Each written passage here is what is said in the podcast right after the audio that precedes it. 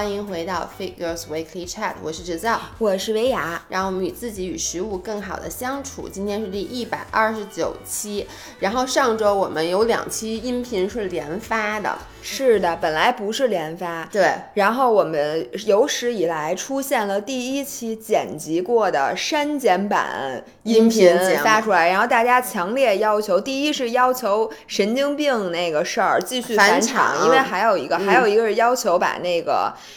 完整的视频发出来，音频啊，对，有机会发出来。说实话，这个是我们俩第一次蹭热点，你发现没有？因为咱俩往往吃瓜都比别人晚，就是别人瓜皮都已经吐出去了，咱俩还说有瓜，然后就去捡别人的皮吃。或者这个事儿我本身没什么可评论的，对，比如说谁谁谁出轨谁谁谁，然后那俩人这仨 人我都不认识，谁都不认识，我只能说哦，是吗？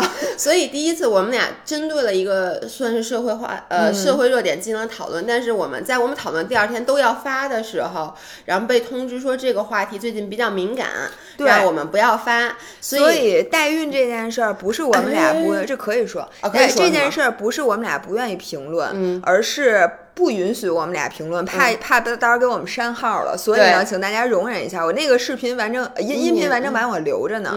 然后以后等这个风波过去了，我会发给大家。然后关于你们返场的要求，我就想问你们：看热闹不嫌事儿大，这就是一个瓜。就是你你我我跟你说，我特别能理解大家，因为那个神经病的故事很奇葩，这是第一。第二就是我发现挺多人感同身受的。你有没有看咱们那期后面的留言？我只看到了说强烈要求返场，然后就是在西马这个平台底下，我看了下，因为咱们那期还讨讨论了一个就是那个性骚扰的话题，好多人在底下评论，然后就说。看到这个，真的让他们突然一下想到了小时候的某一次经历，然后包括有好几个人说，比如叔叔碰到了叔叔，还有什么表哥、堂哥什么之类那种，说当时小就是不太懂，但是这件事在他们心里一直是一件事儿。然后咱们其实那期音频有把大家的这个。说出来，不太好的回忆给唤醒了，但是我觉得也帮助大家，其实能够更好的去面对自己。我希望不要耽误大家睡觉，因为有人说说本来听咱们每期音频睡都特香，然后这期竟然从头到尾没没睡着。我在这里，我也不知道是应该给你道歉的。没事儿，就大家把它调成无声，可以再听两遍。给我们增加点击量。OK，那今天的选题，我们发现大家其实还蛮喜欢听咱俩去聊观点的。然后呢，又赶上最近《奇葩说》第七季已经开播了。某些人自从那个天天不是踩椭圆仪就是骑动感单车以后，应该看了不少《奇葩说》吧？对，因为《奇葩说》我能说是唯一一个我和老爷公会一起看的。节综艺节目，当然之前还有街舞，但是这个其实为什么我还是挺喜欢《奇葩说》？虽然说它最近几季有在网上有一些不好的风评，是我觉得不管怎么说，这个节目呢。它能让我看到很多跟我不一样的观点，嗯，就是我并不指望大家来说服我，而且我觉得看这个节目你也不应该说让别人来说服你，但是你需要看到不同的人为什么会发出不同的声音，所以我觉得这个节目对于我来说是很有意义的，而且这是唯一一个我跟张张学友还有话聊的，要不然我都平时不太爱搭理他，只有在看奇葩说的时候，他可能提出一些观点，这样的我可以很好的把他打压下去，就是你们俩可以练习一下。对，但是他老想跟我练习，我根本不屑于跟他练习。那那咱俩练习练习吧。咱俩练习练习。嗯，咱们这样，我们看到了，现在有十九个。就七八说对，第七季已经有十九咱们挑几个咱们觉得比较有意思的，然后咱俩练习练习。就值得，就是确实我有观点的，嗯，对吧？嗯，OK，我觉得第一个当时让我感触深的是第三呃第一期的第三个选题，叫男孩子想穿裙子去幼儿园，爸妈该不该阻止？嗯，你觉得该阻止吗？我肯定阻止啊，我肯定不阻止。哦，是因为我觉得。我这是完全真实的，咱不考虑政治正确不正确，我肯定会阻止的，因为她穿上裙子去幼儿园会遭到同学的嘲笑。这个不是说你我同不同意他穿裙子，我觉得你在家穿你怎么表现自我都可以，但是你出去中国社会是要遵守中国社会的这个大的规则的。你如果从小就这样的话，我觉得那孩子就是他的心灵会受到很多他不应该受到的那个创伤，就好像比如说，嗯。老师，我小的时候啊，我妈说，呃，老师让我们回家创作一个一只鸡，还是怎么着？结果我给那鸡画了四条腿儿，然后怎么怎么着？我妈觉得我画特好，但是我交上去之后，老师给了我一个特别特别特别低的分儿。然后我妈一边很愤怒，一边也说，就我是很受伤的。但如果我妈当时在家里，就我还没把这东西交上去的时候，我妈跟我说，说你这个画的很好，但是你把它挂在家里。但是你知道吗？咱们中国的教育现在，你这种东西上去是会拿低分的。所以我建议你再画一个版本，是符合老师要求的。以后呢，你在平时的时间可以表达自我，在考试的时候或者跟老师教东西的时候，你还是要遵守中国的教育规范那一套的。就我的感同，我的。感觉是，如果是这样子跟那个男孩说呢，他既不会破坏他的想法，又能让他在学校别被人笑话。嗯，我其实就是我能，我非常能理解。就是我在想，如果我真有一个孩子，我可能也会想去保护他。因为其实小朋友是很 mean 的，我小时候经常被人家欺负，就因为我记得我小时候是我跟他是相反的，我小时候是一女生，但是我总是去干一些。你小时候是一女生这件事儿大家都知道，就是，但是我小时候会。就干的都是一些男孩该干的事儿，所以我小时候经常会被第一就是幼儿园的小朋友都不太爱跟我玩儿，就就是家长会告诉他们的孩子不要去跟后山玩儿，因为怕被我带坏了，觉得我特别野，老去泥巴里滚。我妈也这么说呀，是的，直到现在还是。所以当时其实我是受伤的，嗯，然后呢？我妈跟你妈又相反，我妈也会告诉我说你不能这么野什么的，你要像女要有像女孩的样子。我还挺庆幸我没有听的，你能理解吗？这就是为什么，如果当时我有按照，就是说，比如说每天穿裙子然后去学一些小女孩特别喜欢的东西，我女孩喜欢干嘛呀？小时候，女孩喜欢干嘛？因为我小时候跳皮筋儿，我小时候喜欢练练武术，洋娃娃。对，因为我小时候就是，我记得我们家有一本散打秘籍，也不知道是哪儿来。你拿你跟谁练的？就那种你知道是那种古代那种，不是古代的书啊，就是那种以前那种特别劣质的那种书，然后叫散打秘籍。你这书是谁买的？好像是就是那个，你知道，就是姥姥家原来来一亲戚，然后他从农村过来坐火车，火车上卖的那种。你你能理解吗？那种书，你们家亲戚也挺硬核呀。然后我就记得我把那本书奉为至宝，我每天都在家里练。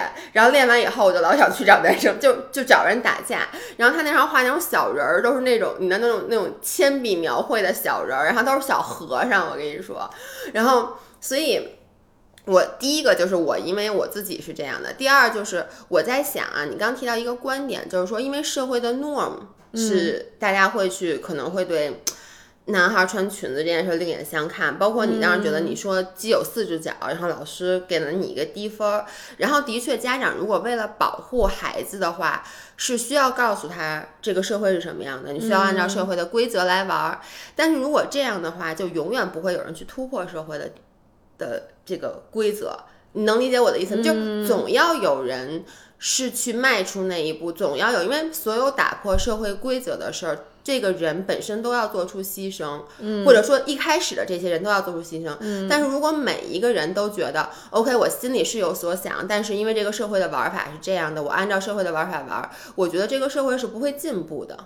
因为你想，在最早之前，比如说黑人不能上学，不能跟白人一起上学，也是因为有一开始有人去。有很多黑人，他们去上了这个学，他们在那个学校里面是被大家欺负的。但是因为有了他们，所以才有了现在觉得黑人和白人一起上学是很 normal 的一件事儿。所以我个人是这样觉得。还因为就是我周围有几个 gay 的朋友，我有一个特别好的朋友，他是一个 gay，然后他今年已经快四十岁了，他是一个男生。他的爸爸妈妈都在在四川，嗯，然后他的爸爸妈妈就比较传统的人，他从来就没有告诉过他爸爸妈妈他的真实性取向。但是呢，你想他都四十岁了，他没有带女生回过家，所以他这多年这些年来一直在撒谎，就是说，比如今天交女朋友，他爸妈呀心里都明白。我觉得你知道，昨天我跟我另外一个朋友讨论这件事，他说其实就是一般爸爸心里明白，但爸爸就是不说，就是他在努力的逃避这件事儿。没错。然后妈妈呢，就是。怎么说呢？我就说啊，他在这过去一个疫情，就上一个疫情，他终于跟他爸妈出柜了。然后我特别伤心，他给我讲这故事的时候，我特别难过。就是他爸爸是大发雷霆，就很生气，就骂他各种什么不孝啊什么之类的。我觉得这个我都能接受，他也能接受。但让他最伤心的是，他妈当时没有说什么。第二天他妈给他发来了很多医疗机构的。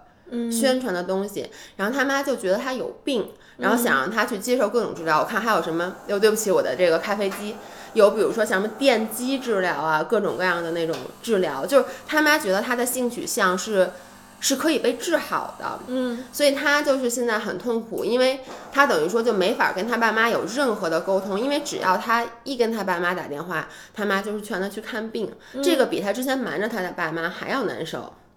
我觉得他就应该瞒着，就别说。我觉得这是一层窗户纸的事儿，就是你为什么非要跟你爸妈把这件事儿说出来呢？因为他跟我说，他说之前其实他是想瞒着他爸妈，但疫情这件事儿弄得他就觉得，你知道，就是类似于人生苦短，反正就是人就这一辈子，然后他就觉得，他觉得他有权利告诉他爸妈他的性取向。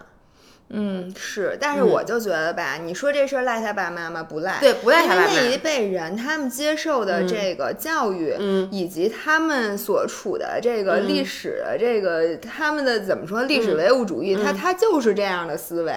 你也不能说你爸妈做的不对，说你这件事儿让我很伤心。我觉得这这种事儿，如果是我，嗯，我肯定就会维持在这个微妙的平衡里。你说我爸妈傻吗？我都四十岁了，我没带过女孩回家，我也没提过这件事儿。你们不知道是怎么回事吗？你们肯定知道。但是呢，我也不说让他们留着一存一丝虚假的希望。我这么多年回家，我不是也没事儿吗？也没耽误我什么呀。所以如果是我的话，我可能就选择不说。嗯，我我是觉得就是。呃，因为我爸我妈其实本来是非常传统的人，然后呢，我我觉得我妈都在改变，就是我觉得其实父母是可以改变的。当时我在加拿大上学的时候，我住的是在就是真的是 center of the gay town，就是我住在那个。同性恋街区的最中心的位置，我们那个街区就叫哎 Gay Town。然后呢，我妈有一年来看我，我妈在去看我之前是完全不能接受这些事儿的，嗯，因为她都没听说过，你知道吗？然后我妈当时特怕咱俩好。我记得小时候，我妈有次很认真的跟我谈话说：“不是你妈没听说过，怎么会怕咱俩好呢？”不是，我妈知道有这么事儿，就是，但是你妈没有见过。对，然后呢，小时候咱俩不是特好吗？我妈还跟我说：“她说你没跟张文雅好吧？” 天哪！然后我妈来看我之前，我还给她打了预防针。然后到了以后，我妈一开始，因为我们的楼好像是我我是唯一一个不是那个同性恋的，然后她就天天看着那些 gay couple 出入，我妈就觉得怎么能这样？嗯。后来我就跟我妈去讲这件事是 OK 的，然后呢，并且带我妈去就是当地玩嘛。然后到最后，我觉得就是。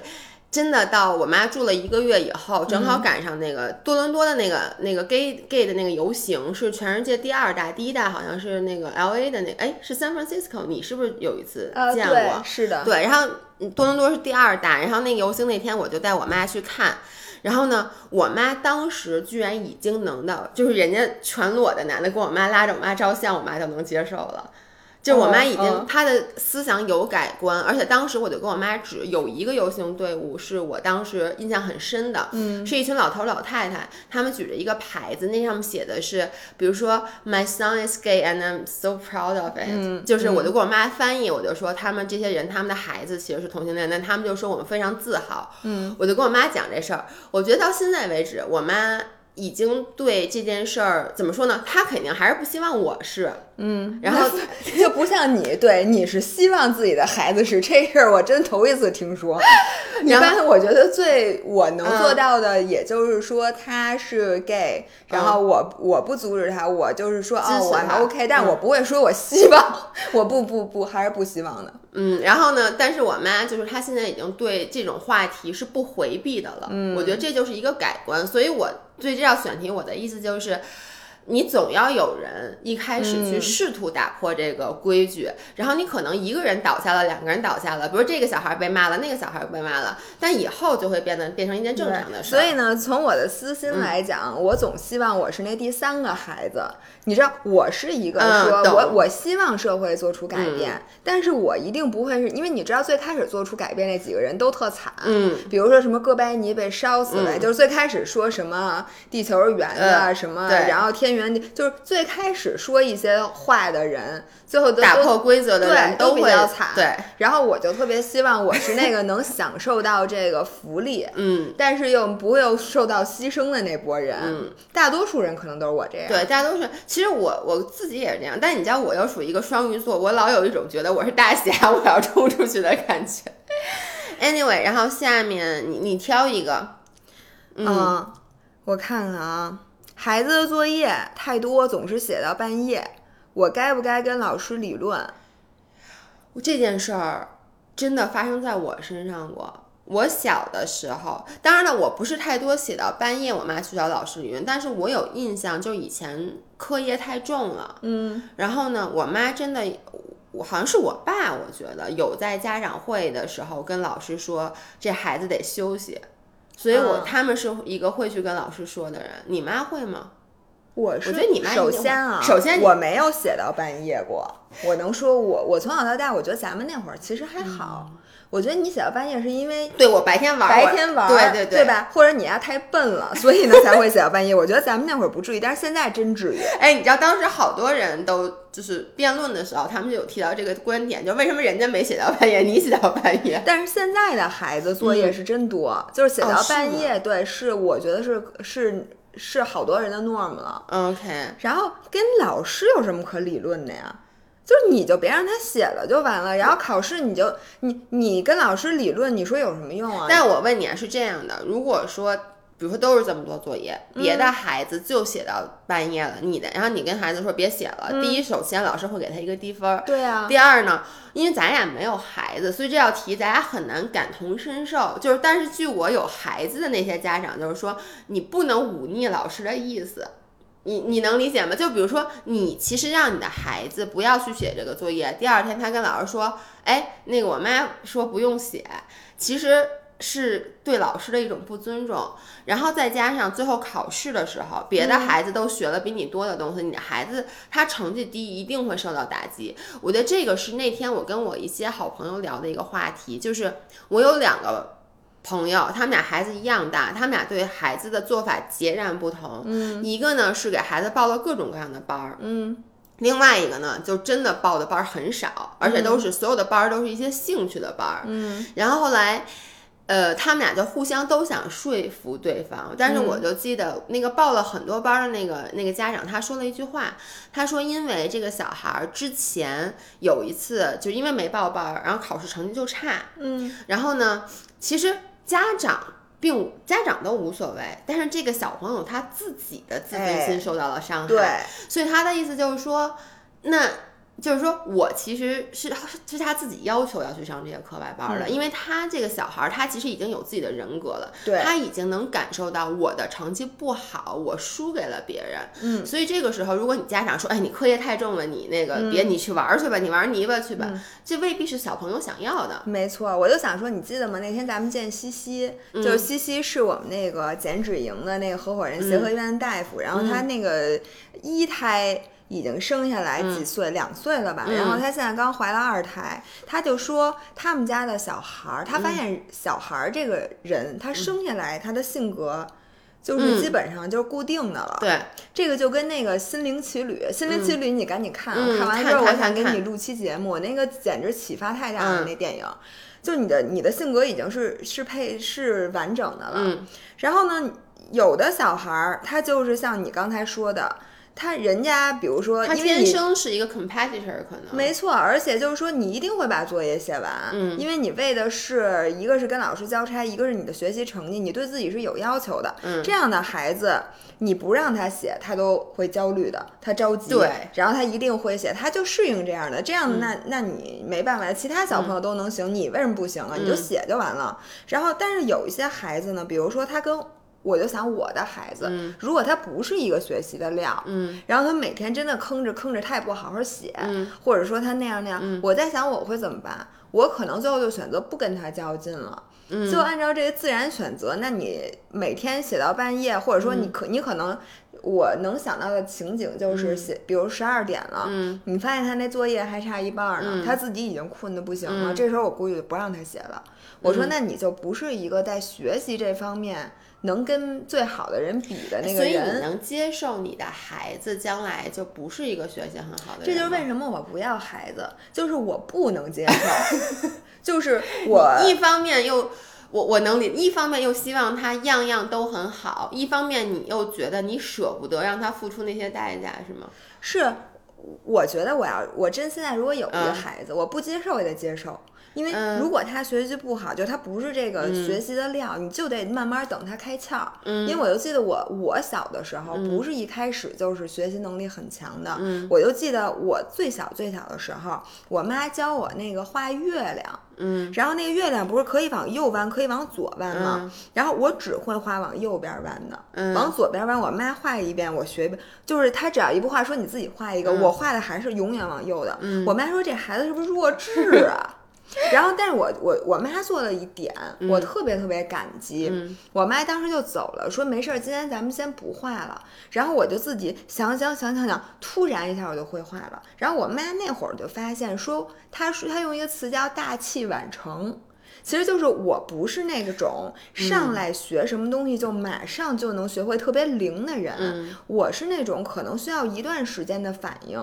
然后突然一下会，自从我会这个之后，其他的什么东西反过来我都会了。你知道吗？我就不是那种是特别聪明、特别灵的那种小孩。但是我妈，你说她，她当时的反应就她没有像，如果是我，我可能会特别的着急，我就说你这有什么不会的呀？我就可能拿着她的手一遍一遍、一遍一遍、一遍，就有点揠苗助长的那样。但是我妈当时我很感激她，但是我扪心自问，嗯，我能不能做到？是因为其实这道选题，你看他说孩子作业太多，写到半夜，我该不该跟老老跟老师理论？其实他其实探讨的是你能不能就是接受你的孩子就是怎么说呢？Be average。其实我我我我的感觉是这样的，就是你要不要你的孩子一定是非常优秀的？就是因为一般找老师理论，就是说，哎，这作业这么多就行了，说小孩不用那么辛苦。我觉得这个其实也肯看父母本身是一个什么样的人，因为很多孩子，因为他的父母是一个特别呃竞就竞争性很强的人，他是不能接受孩子不会的。你知道我想到一件什么事儿吗？你记得有一次咱俩坐飞机。哦，那个妈妈给大家哎讲过讲讲过是吧？就有一次我们俩坐飞机，坐在前面的是一个妈妈和孩子，然后那个孩妈妈就教那个孩子填那个表，嗯，然后那个孩子可能就是稍微有点慢。其实我觉得都不一定，不是孩子笨，就是有时候第一他就像你说他没开窍，嗯，第二就是那个妈妈对那个孩子的那个教育，就比如他说那个表要先填哪个再填哪个，他的意思是说三张表，比如上面都有名字和护照号，你就应该先统一把这个护照号在三张表。都填满，那个孩子是按照顺序先填这个表，再填那个表，等于每次填到护照号的时候，他可能都要把这护照拿出来。嗯，那妈妈就跟他急了，而且当时那个训斥的口吻就跟训斥下属一样，所以我觉得这个就是有的家长。他就会这样，就是他不能接受孩子不会，而且他不能接受，就算是写的顺序也必须跟他想的一样，只要跟他想的不一样，他就要控制。我觉得就有的家长他就控制欲特别强，他一直控制着孩子。我觉得就是跟老师理论这件事儿，就是他完全要把孩子每天从早到晚的每一分钟干什么，必须得按照他的这个设想来。他希望孩子十点睡觉，但十点还没写完作业，他就要去跟老师理论。然后明天那孩子中午吃的那饭他不爱吃，也得跟食堂理论。说你做这孩子，或者明后天孩子想他，你想让他学琴，他不想去，你还得跟那孩子再理论，然后你还得告教育局说凭什么要高考？我觉得高考不合理，嗯，咱们就不应该有这考试。我在跟那个教育局理论，我我是觉得我自知，嗯，我很容易变成这样的家长，哎，我不会去理论啊，但是我会控操控欲特别强，但是我又深知。这样是特别特别特别不好的。对，而且咱们小时候其实不是这样长大的。对，因为咱们小时候那会儿，家长还没有把 attention 都放在咱们身上。对，我觉得是，就是其实你现在想想，咱们小的时候，父母更多是在忙那些工作呀什么之类，就他没有。其实咱们有点自由散漫的长大，我觉得这样是挺好的状态。而且我是觉得孩子太多，呃，什么孩子太多，作业作业太多呀。嗯。就不仅是他这样，嗯，就全国小孩可能全是这样。那你和这些人一起长大的，你就是要和他们有共同的集体记忆。嗯。那如果是想应对方法，哪里有压迫，哪里就有反抗。你需要和你的小伙伴们一起找到一个新的，就跟。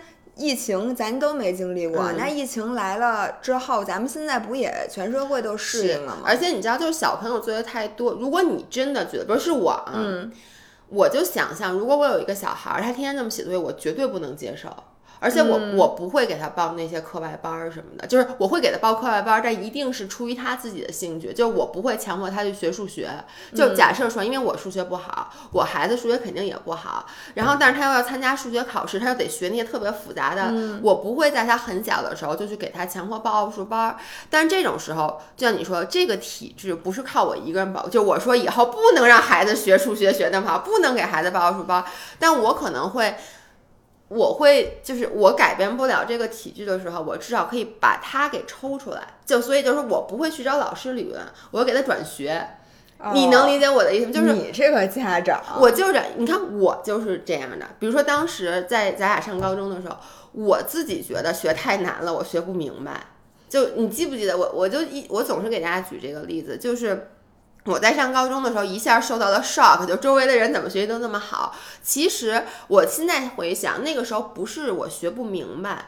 而是我心里有抵触，我不愿意学，因为我是一个宁当鸡头不当凤尾的人。嗯，就是我在初中的时候学习非常的好，然后到了高中以后，周围人都比我强，他只要比我强一点儿，我就容易不愿意学，就跟我上柔术一样。其实就所有的事情都是一样的，就是我上柔术也是，一旦当周围的人都比我强很多的时候，我就不愿意去了。嗯，就是我觉得这个就跟我的高中的情况是一样的，我记得很清楚。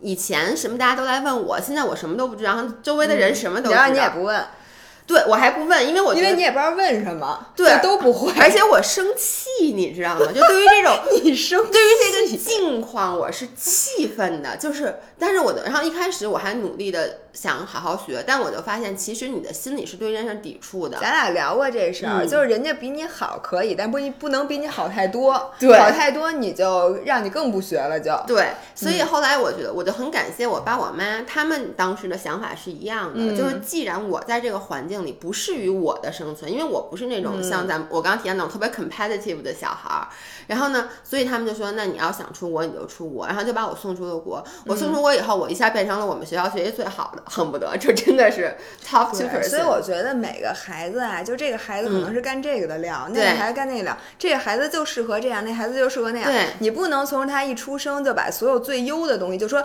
你当然了，大家都知道最优的是什么，你最后肯定上什么哈佛、耶鲁。但是就是我们要有具备接受次优，就也许这个选择不是最优的，但是它可能其实是对他最好的，对，或者说最大全户方案的，最伤害最。少的方案，所以你看，我当时就说嘛，我我爸妈我爸妈改变不了四中的教育体制，不能说哎你们顾点后让你们讲慢点，说你们别学这个了，这将来用不着。但是他们就是说，他们给我提供了另外一个选择方案，所以我出国以后就是这个就是等于他没有跟老师理论，但是他去给我转换了环境。嗯，你再挑一个，我在就你知道今年的奇葩说的好多选题，我根本就不太。懂，但是我觉得有一个选题，这两个这几个选题是连在一起的。嗯，关于职场的，我把这选题都说一下。第一个是领导敬我酒，我要不要硬着头皮喝？第二个是热爱的工作令我秃头，要不要辞职？嗯，然后第三个就是下班后的工作消息该不该回？我觉得这仨是一套。嗯，那你来吧。什么？呃，我先说领导敬我酒，要不要硬着头皮喝这件事儿。大家都记得，就我之前其实有一期咱们关于喝酒的一期音频里，我说过我从来没在工作环境下喝过酒，就我一开始就不开这个口，嗯，然后是因为第一，我觉得酒的热量高，我觉得你们家不配，我只 就是我只跟我喜欢的人喝酒，但领导一定不是我喜欢的人。他要是喜欢人，他就我就他就不是我领导了。第二是我觉得在职场上。因为我是属于我一喝酒就停不下来，就是我属于可能第一前两杯我是硬着头皮喝的，后面就该我抓着老板领导硬着头皮，对我得把人摁在那儿就跟他喝，所以我觉得会失态，嗯，所以我是个人我我也是不喝的。第三就是，其实当时他们那个在辩教选题有很多都是就是你其实为就是对于强权给你的施压，你要不要去？屈从，那作为一个我从来都是吃软不吃硬的人来说，我就更不能接受了。所以我对这道选题，就是我自己也是这么做的，就是领导敬我酒，我基本上都没喝过。而且我们家你怎么说呀？你说我不喝，我不喝。对呀，我不是之前我不是说，包括去客户，就去很大的客户，去山东我都没喝。哦，你就想，我就说我不喝，你家能把我怎么着？摁那，你给我灌。嗯，我觉得也分。我觉得这事儿吧，说实话很难回答。对于我来讲，首先喝酒还要硬着头皮吗？喝不就喝就完了呗。我 当时就有，你知道这个辩手当时两个，其中一个就是山东人，就说喝酒，领导敬我酒，我要不要硬着头皮喝？我喝呀。我说领导能不能给我点瓶拉菲？我还没喝过呢，快点儿，给我喝点贵的。嗯，我觉得对于我来讲，这是个问题。其实说实话不太存在。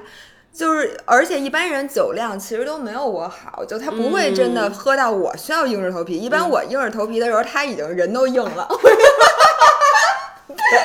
然后其次是，就是说你那天就特别不想喝吧，我就会跟他解释。嗯，就比如说我吃药呢，或者我今天那个特别难受。我跟你说，我教大家一个小 tip。嗯，就是我正在吃消炎药这件事儿，真的非常好使。不，然后你俩会说，吃消炎药也得喝，我也吃消炎药。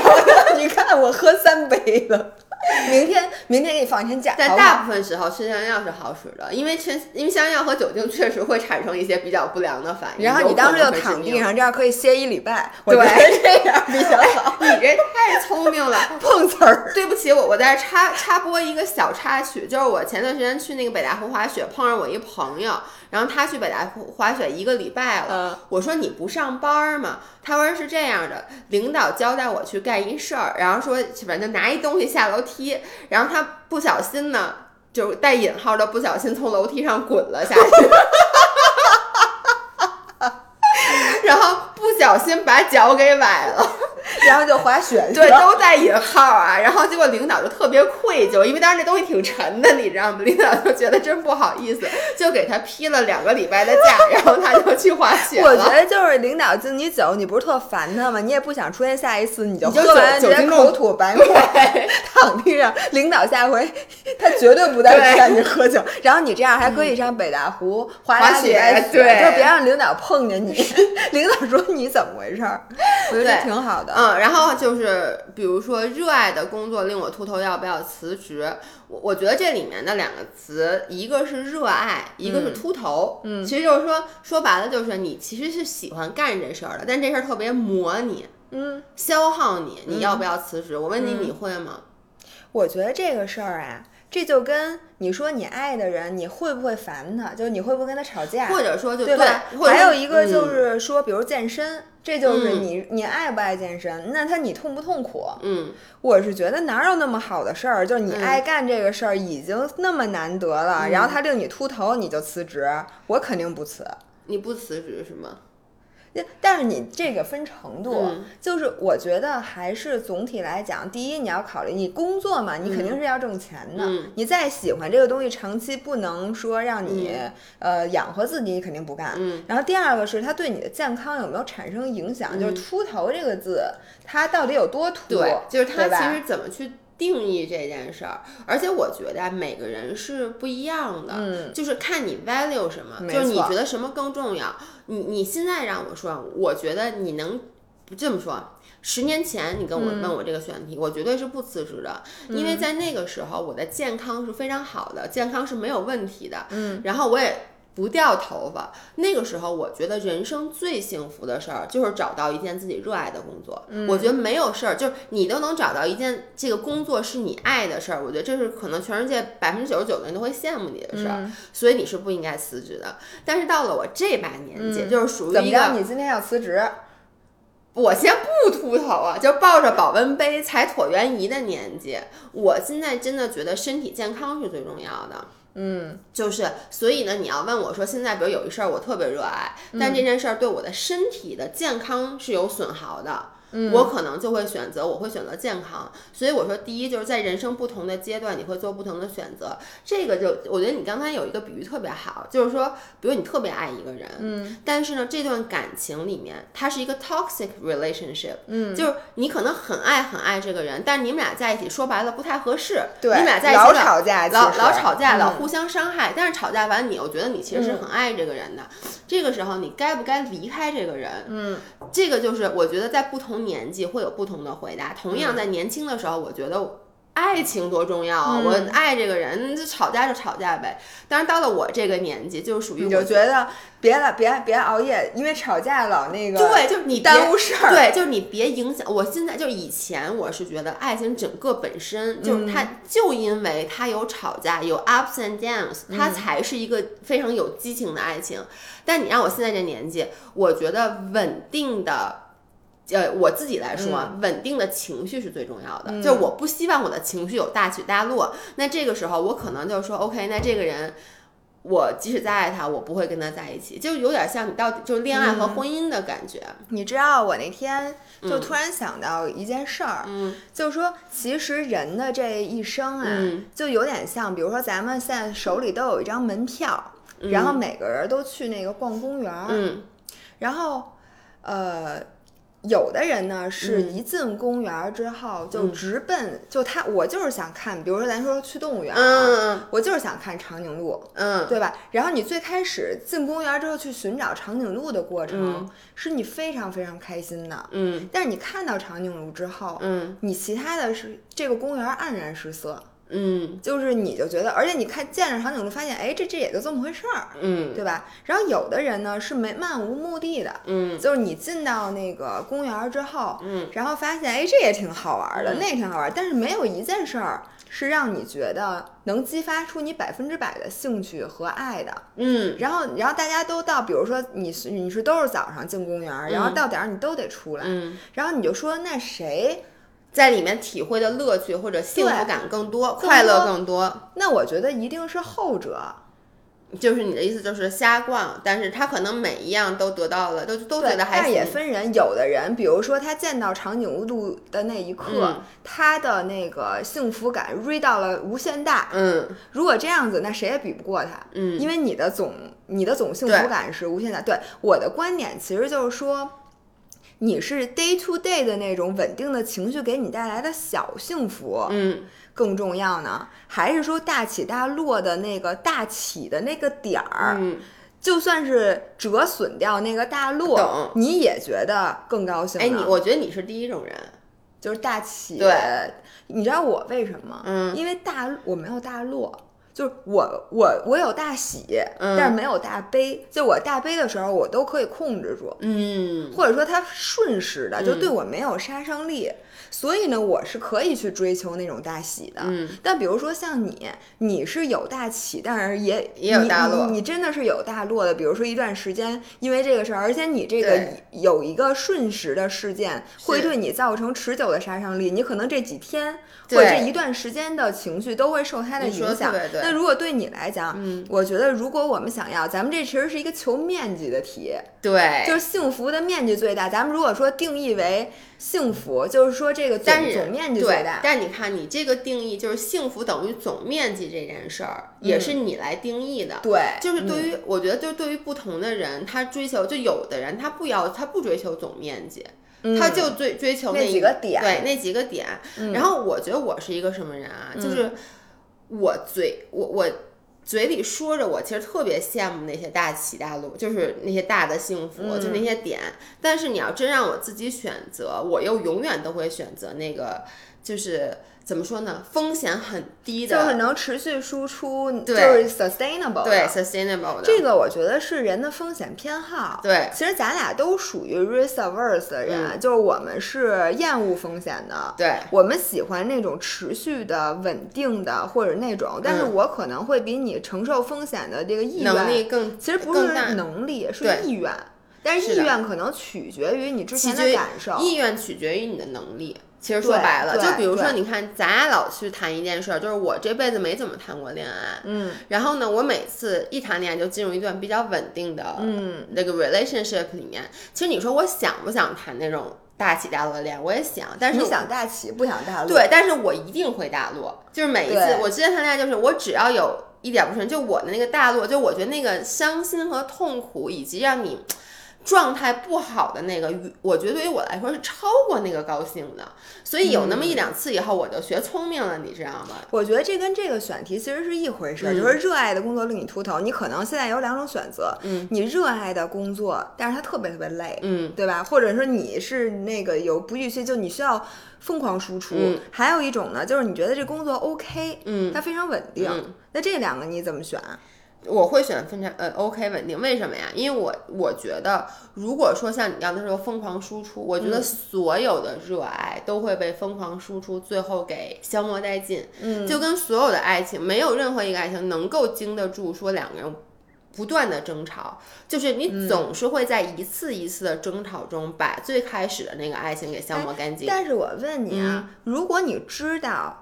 就是这段爱情一定会过去，但是你一定是真的爱这个人，你还会开始吗？哎，我觉得你要让我说，我会说，我肯定要开始。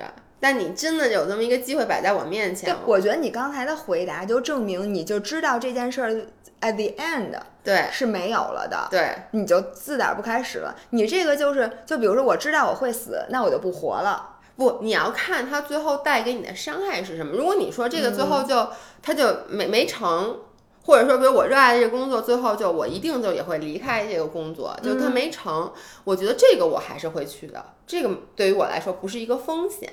但如果说这个工作我我我它会对我的伤呃健康造成了伤害。或者说刚才我说那个，就比如说我喜欢上一个人，或者我爱上一个人，然后这个感情它特别好，它不只是最后没成，嗯，它最后会对我的整个身心灵造成伤害，它会导致我的这个，比如说我的心情在之后的一年之内，就是我的情绪都会有问题，嗯，那这个时候我就要好好考虑了。哎，这个时候我跟你选择就完全不一样，我的选择是我在这这种选择之前，我只管现在。因为我觉得到那会儿自然有到那会儿的办法，就是你已经不行的时候，你你就是问题办法总比问题多。就比如说谈一段恋爱，就是我谈恋爱的时候，如果我能就是预知这个感情以后一定是不行的，或者他当到时候我肯定会特别伤心，没关系。等到你真的伤心的时候，你自然有下一个事情能让你继续。开心，但是我觉得这个就是非常乐观，因为我昨天还跟我另外一个朋友提聊，他就是说他之前有一段很长时间的感情，嗯，然后他花了两年的时间才好，他说在那两年里，他真的就是。他整个的状态，因为他不只是感情，他影响到了第一你以后的感情观，第二影响到了你 day to day 的生活状态。他的工作，他的他也不想健身，他整个的状态在两年里面，但他现在走出来了，但在那两年你是非常痛苦的。所以就是这个，就是我说的，就是那当然好，就如果说你碰上下尖了。或者说，你你你能碰到一个让你重新燃起你生活这个热情的事情，对。但万一你没碰到呢？但是你不能因为万一下回就做另外一个选择。我说这样人生特别不值，因为你这两年就算你不谈这个恋爱，你的状态。他要也不好，是不是？就你怎么能，反正怎么都活。但是你知道这道题它其实是工作和秃头嘛？我觉得就是热爱和健康两个选择。我觉得健康真的是不可逆的吧？哦，那是对吧？这要是哎，我就问你，你本来就为数不多的头发，如果因为这个工作你秃了，植发。咱们接不接植发广告？爸爸们快来找我！头发秃了不重要，你要说身体毁了，我觉得头发没关系。嗯，我现在就把这话放这儿，咱们植，好不好？但你看，就好多工作，比如说像张涵现在就张表现在的工作，他的工作真的强度非常大，然后他的睡，他主最重要的，我觉得是睡的睡得太少了。大家都知道睡眠对工作就对身体有多重要，所以其实他等于在消耗他的，我觉得这比秃头可严重多了，对不对？然后但是你看他也没有，就是他也觉得为什么？因为这个就是他是一点一点在消耗你。他不是光一下就说你因为这是得癌症了，你看就跟拼就不是像那个前段时间咒谁呢？你就是拼多多之前的那个那一下嘎嘣脆一下猝死的。如果任何人你选说这个一下猝死，我相信没有人会选择说我还要继续干这个工作。它主要是对你身体一点一点的损耗，你是。它是延迟性很大的，比如说他去年少睡的觉，嗯，可能要在两年或者三年以后才会反映到你的身体上。是的，是的。所以这个时候，我觉得我们很多时候你做决定的时候，你你就会觉得啊，这个后果还不太严重，那这个时候工作更重要。所以我希望大家在。就年轻人啊，比如你现在这个工作，真的你觉得对你身体损耗很大？我有我主要特指这些。我跟你说，这个呀，就是非常难。因为呢，我曾经想过一个问题，就是你发现了吗？这个世界上你忙的人就只能越来越忙。就你就说明你这事儿干得好，你才会忙，对吧？你会越来越忙，越来越忙。你闲的人是真闲，但他只会越来越闲，因为就说明你这个事情是不好，或者你们公司整个的状况是不好的，或者什么的。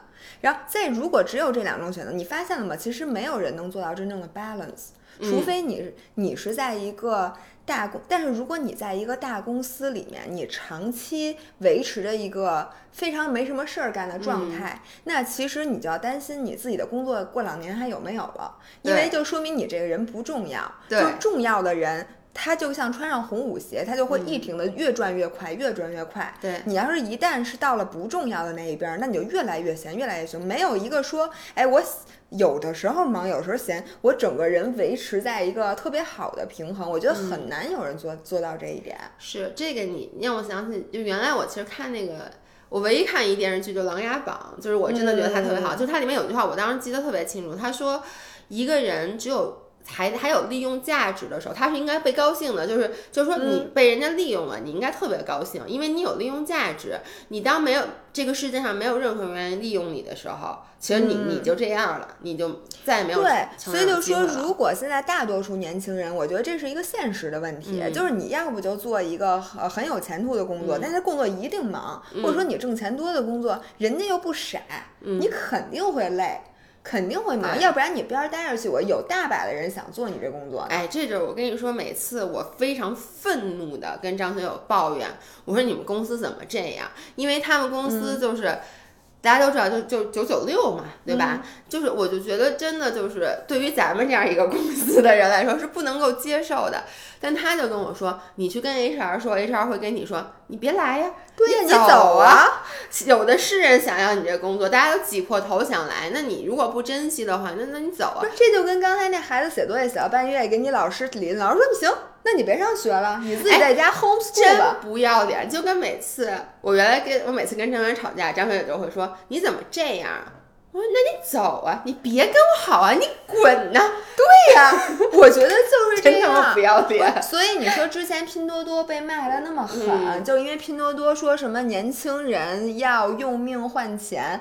这个话虽然很糙，但是对于很多人来讲，大家心里都能理解他他他为什么这么说。因为很多时候这个就是血淋淋的事实。那你说你到底是选择那个特别特别闲，然后你觉得你随时要丢掉工作，你也没前途？因为大家还是要追求价值感的。你就有的时候就像咱俩原来就属于比较闲的那一边，然后你就觉得自己抱怨自己不加薪、不升职，对，抱怨自己没发展、没价值，抱怨自己是纺织女工。其实最重要的就是我觉得。原来咱俩的工作让咱们觉得咱们不重要，对，就是可就是不重要，就是你在工作中找不到价值感，所以咱俩就辞职了嘛。对呀，你看咱俩不是因为秃头而辞职，而是因为他们太不头发太多，就是太闲，咱俩真的是闲的，所以闲出屁来，闲 闲闲出闲闲的辞职了。所以为什么咱俩当时辞职的时候那么多人不能理解？因为对于大部分人来讲。咱们这个工作是性价比极高的，就是你看你又没有那么忙，然后呢，你的挣的也还 OK，就是觉得是很好的。但是当事人心里是怎么觉得？我宁我我记得当时我就是宁愿忙，我挺希望忙的，因为忙的时候你就觉得怎么说呢？你领着工资，你你。你你心你心里面就是特别坦荡，要不然有时候我都觉得你干嘛发我工资，我干嘛了？每天跟着健健身在公司里面。对，那你说咱俩现在一下其实跳到了忙的那一侧，那唯一的好处就是咱俩干的这东西是咱俩热爱，而且不秃头，因为咱们还有时候可能会接一些洗发水的广告，所以不能秃。但是假发也得给我把广告接。是的，哎，所以这个题跟下面那个题是一样的，就是下班后的工作信息该不该回？啊，我们今天之所以录这个音频节目，也是因为那天我在我们的工作群里面，就是我们的艺术总监半夜给我十点多跟我说一个，说那个视频剪好了，精简，你去看一眼。我给他回一个，现在下班了，我要有态度的不去看这条视频，就是说我看到了，但是呢，我现在现在下班了，对对，所以我我其实我还是回了这条工作信息。那你说吧，你该不该回啊？嗯。坦白讲啊，我觉得该回，嗯，就是，但是我我主要出于两点，第一点，我觉得那天就整个辩论过程中没有人说到这这一点，最后是蔡康永说的，嗯，我觉得这点非常重要，就是我之所以会去回下班以后会回这个工作信息，是因为往往这个工作信息是你另外一个同事发给你的，我是出于你要对那个人负责。你能想象，就比如说下班以后，人家找你，然后呢，这事儿一定得是你帮他解决的。结果他给你或者客户他给你发，然后你不回，他肯定特着急。对，他就给你打电话了。对，或者就是他会因为这件事儿，或者他你说吧，电话我也不接。我看就是，但我的意思就是说，你的这个不回，其实不是因为有时候大家是觉得你公司凭什么？你公司付我的是这个八个小时的钱，你八个小时之外我可以不回。但是你有没有想，就是工作它不是这么简单的非黑即白的，不是你和工作的关系，对，而是你和各种各样的人的关系。Exactly，就是你会耽误到别人的事情，就可能你的这个工作，你觉得这件事儿这个时候不是必须的，但对于那个人来说，他这个工作可能就是他等着你这事儿下班呢。对，所以我就觉得这个是我第一，我觉得是需要回的。第二就是我个人而言啊，我如果不回，我心里会一直惦记着。就是对于我这么一个，我我这叫什么呀？就是我我其实也不能叫责任心强，但是我是一个不太会处理自己情绪的人，或者说我的抗压能力非常差。嗯，我之前就说过，就每次当我发现我的压力很大的时候。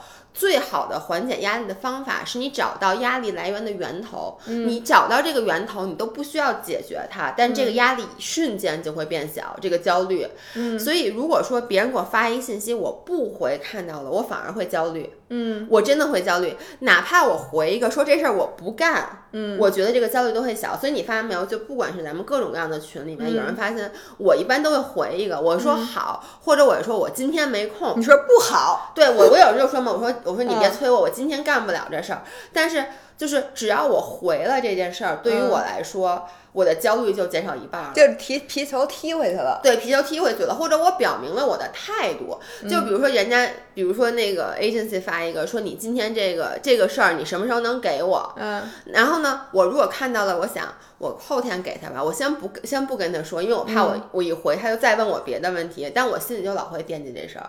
我想，哎，我还欠这么一事儿呢。但如果他我回给他，我说，比如说最晚周三给你，别催我。嗯，我觉得对于我来说就是一个很好的解决方案。嗯嗯，对于我来讲是这样的，你老不回，你都不用说了。对，我觉得吧，最好就是我不回，别人都回，就是呢这样，因为人家一般都是艾特咱俩，然后呢，你又是一个不回，你很焦虑的人，我觉得这点我就太，我刚才听完之后我就频频点头。我说这样呢，你不但把你的焦虑解决了，你把我的焦虑也解决了。我最希望的就是我该下班下班，然后我的同事们他们不下班，就是老板问一什么，我同事嘣儿给他回了，这样我第二天早上一看，嗯，回的很好嘛，都解决了。好，那我今天就是崭新的开始。然后我觉得这事儿啊，刚才是玩笑话，我觉得这主要分事儿。嗯，就是原来老何的那个老板，嗯，他白天一整天找不着人，嗯，就是从来该他的事儿他也不回，嗯，他一到晚上。不知道。一到晚上九十点钟，他来劲了，嗯，噼里啪啦的，嗯，开始往群里拽东西，嗯，并且他发东西，他还不说他什么时候要，哦，这种我最讨厌了，就没有 deadline，嗯，没有 deadline 的事儿，我觉得该死。你说，如果你老板每天。都是白天找不着人，晚上十点艾特你说，哎，这个什么什么事儿你再弄一下，那什么什么弄一下。你说你以后还回不回他？我我我在想，我怎么能变？就是这个老板是怎么变成老板的呀？这个你甭管，人家自然有变成老板的方法。你说这种你怎么处理？嗯。但是这种难道你不需要去跟他沟通吗？这种我要不回我的心里，我跟你说啊，如果一个人发给我，你拿我的手，我我气愤。如果一个人发给我一事儿，他们这事儿没有 deadline，你就问他。我我跟你说，我这我能我能被他逼出病来，你能理解吗？就我肯定睡不着觉，就我肯定是各种我的心里面就就各种纠结抑郁在在在一起。我懂你的感觉，但我没有这种感觉，所以你就你就不回。就是白天你找不着他，晚上他找不着你。对，就不用不用干了这事儿。不是，我是要确保这个事情在一个 reasonable 的时间里被干了。嗯，但是我不会吧？因为首先我不习惯晚上工作。嗯，就是晚上十点以后，你让我工作，我就懵逼。对，就是我做出来的工作，你别说他看不懂，我自己可能也不太不太满意。然后我肯定会第二天一早起来，而且并不会影响我今天睡觉。就我肯定看见，然后默默的把它放在一边。他主要他不影响你。睡觉这件事，你就可以不回。对，然后我会第二天早上，然后我疯狂艾特他，然后他，然后他打电话。对，所以我就说嘛，你知道为什么老何他老板是这样的吗？因为他一定跟我一样，你没发现我发好多东西都是晚上、夜里。对，就是这是我工作最高效的状态。白天我就睡到十点钟才起，你十点钟之前给我发的微信我根本看不见，所以等于就是两个人不对不上。所以我说嘛，白天你你找不着他，晚上他找不着你。我觉得这种状态是最好的。还有什么吗？哎，从明天开始，一切社交媒体都显示真名，你支不支持？我完全没问题，是吗？我是一个第一，我的真名，因为你从来不评论，也不是留言，什么都没有，所以显不显示真名，大家也也看不到你的任何影踪。对，而且你知道吗？因为我必须得说，我觉得我是一个没有任何秘密的人。嗯，我我真的是一张非常坦白的人，所以我觉得显不显示真名无所谓。嗯，然后呢，而且我名字也不难听。嗯，就是跟人对不太上，对。但是就是如果我名字特难听，我肯定不愿意显示真名。而且我觉得真名，哎，我就问你，你叫轻舞飞扬和你叫张薇娅 有什么区别？不是，我觉得呀，我挺，我从一方面很支持显示真名，因为键盘侠太多，就好多人他们他说那是人话吗？对，主要咱俩从来没有当过键盘侠，所以咱俩都不能想。我就从来，我就从来不留言。我现在只给大家回留言，我特别能理解咱们好多听众说什么听了你们两年音频或者看你们三年视频从来没留过言，我就是这种人。嗯，然后所以这种东西对咱俩无所谓，但是对很多人来讲非常有所谓。一旦是他们只能用真名留言的话，好多言他们都说不出口了。嗯，我就觉得他们就欠这个。很多人他说那话，你别说经没经过脑子思考，你让他再说一遍，他他用真名他敢说吗？嗯，是不是？哦，这个倒还是真。但你觉得，你不觉得，本来这个就是社交媒体存在的意义？如果说一切都得是真名的话，社交媒体就会没人留言了。对，就是其实社交媒体营造的是一个虚拟世界。嗯。虚拟世界就要有虚拟姓名、虚拟身份，这个整个这是一个规则。如果说你在这个虚拟世界里，每个人都必须得用真名的话，它跟现实生活，跟你在公司里说一句话就没有区别了。那我觉得社交媒体很快就会不存在了。你能理解我的意思吗？我能理解，但是我觉得呀，咱们俩都属于不太需要第二个身份的人。嗯，就是咱俩也平也不。你怎么没不知道？我可能有个小号呢。就是咱们也留言骂骂你，夸我自己的，老爷真棒，老爷真漂亮，都是我自己留的。我我我觉得你智商你 handle 不了，过两天你用户名和密码你就全都不记得了。因为好多明星是有小号的，你知道吗？啊，我知道那个郑爽的。OK。还有没有？哎，劝你早睡和陪你熬夜，这是说，比如说你有两个男男朋友，一个是天天劝你早睡的，一个是陪你熬夜的，哪种你更爱？这是说伴侣吧？其实不是伴侣哦，就是所有周围的人，包括你，就是你你觉得？其实我的理解就是，劝你早睡和陪你熬夜，哪种是更更是爱的表现？你能理解吗？不是说你更爱，不是不是，这个我觉得他这个选选题没有写好。那次他们至少辩论的时候，他是那个意思，就是哪种是更爱你，或不也也是你更爱吧？但就是说哪种状态是更好的？嗯，哪种啊？要是我的话，当然陪我熬夜了。你问问张张涵，每次他劝我早睡，他是什么代价？就被我劈头盖脸骂一顿。就我说你还别管我，你管我爱早睡就早睡。因为你是一个不能说的人，对，别人不能说你。而且我很讨厌别人劝我，嗯，别人劝我基本上我都不听。就就说白，就是一个吃软不吃硬的人。就那吃软你怎么吃软？比如说我就是想劝你早睡，不，你你就这么说吧。假设说啊，呃，比如说第二天，嗯。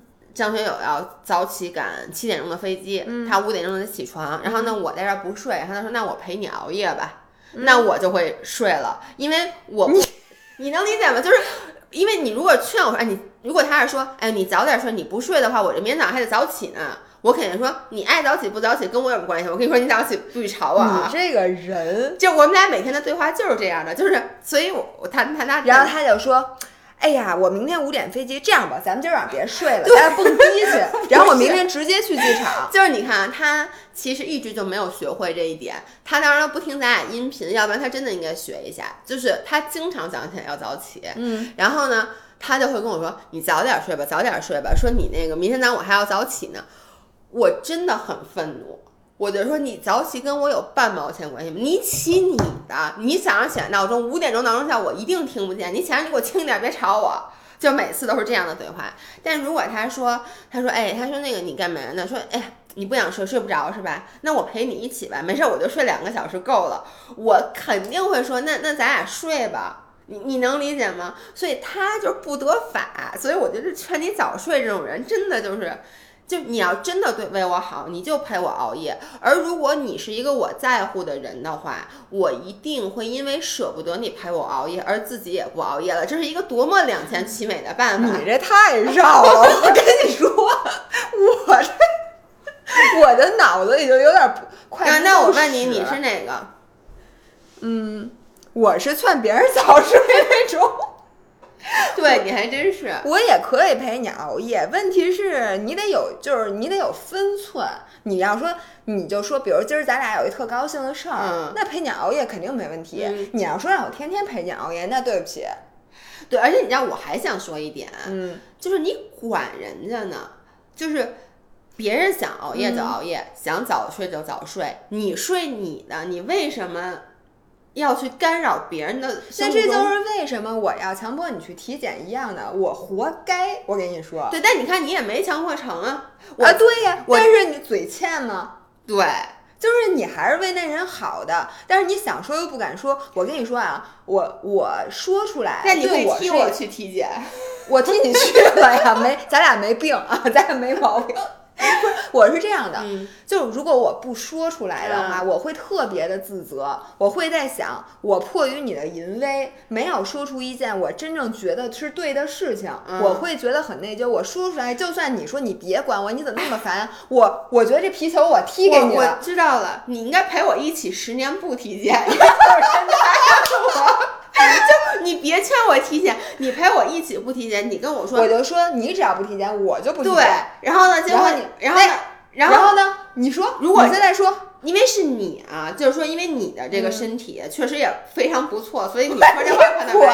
但你看我妈，我妈她这么多年，她老劝我体检，但是我从来不体检。但如果我妈说好，你不体检是吧？你不体检，我也不体检。嗯，我妈那身体，我跟你说啊，妈妈你快点吧，我真的会去体检。